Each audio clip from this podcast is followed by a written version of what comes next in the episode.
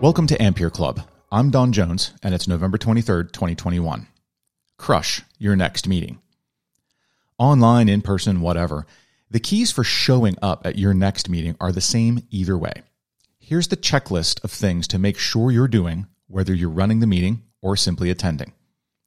Define outcomes. Meeting organizers should always define the outcomes they expect from a given meeting. That might not be much we hope to understand who the potential stakeholders are in the ultimate decision. Fine. If you're not the meeting owner and they haven't provided that information, ask at the outset of the meeting if they can share what they're hoping to achieve. For standing meetings, an agenda should be a must have. I require meeting items to be added to a shared agenda doc at least 24 hours out, and I don't allow more than five items per half hour of meeting time. I ask that as much background context as possible be added to the doc as well. We shouldn't come to a meeting to hear an explanation that could have been provided in advance. We should come to the meeting to share perspectives. If someone isn't doing this, consider coaching them privately afterwards. Hey, great meeting. Can I suggest that in the future we get the desired outcomes or an agenda defined by the day before? It really helps everyone show up focused and ready to help you get what you need. Be concise. Get to the point. Get there fast. And if you need to back up and provide context for someone, do that rather than engaging in lengthy explanations that might not be necessary. Avoid tangents. I once sat in a meeting where two minutes were allocated for introductions, and the meeting organizer spent three minutes explaining how introductions would work. That's a waste, and it saps everyone's attention and energy. Whether you're organizing a meeting or participating in someone else's, try to keep everything you say on point and less verbose. Make room.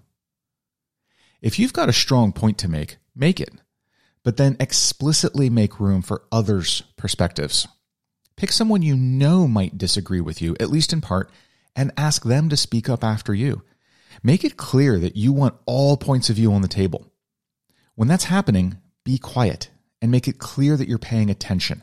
Focus on the speaker Use positive body language, nodding, for example, to indicate your comprehension, if not agreement. And don't feel compelled to defend your point of view while they're speaking. Consider dropping the corpse speak. I wanted to raise a potential issue that some users may be having with one of our help desk support systems. Ugh. There's a problem with ServiceNow. Here's why soft words like issues started being used. Nobody wants to look like a jerk. You don't want to look like you're accusing your coworkers of something. And so rather than using straightforward language, we couch everything in verbal bubble wrap. Don't. Instead, make it clear in your daily behaviors over a long time that you're not the blame game person. Earn people's trust. It'll enable you to speak to them more clearly.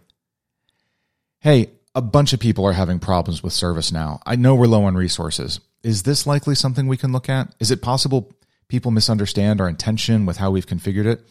I actually think my team could tweak this a bit, but we don't have access to the tweak thingy. You've presented a problem in concise, clear language, but you've also indicated that you're not trying to attack. You've acknowledged a difficult situation and allowed for a possibility that there's no fault at all.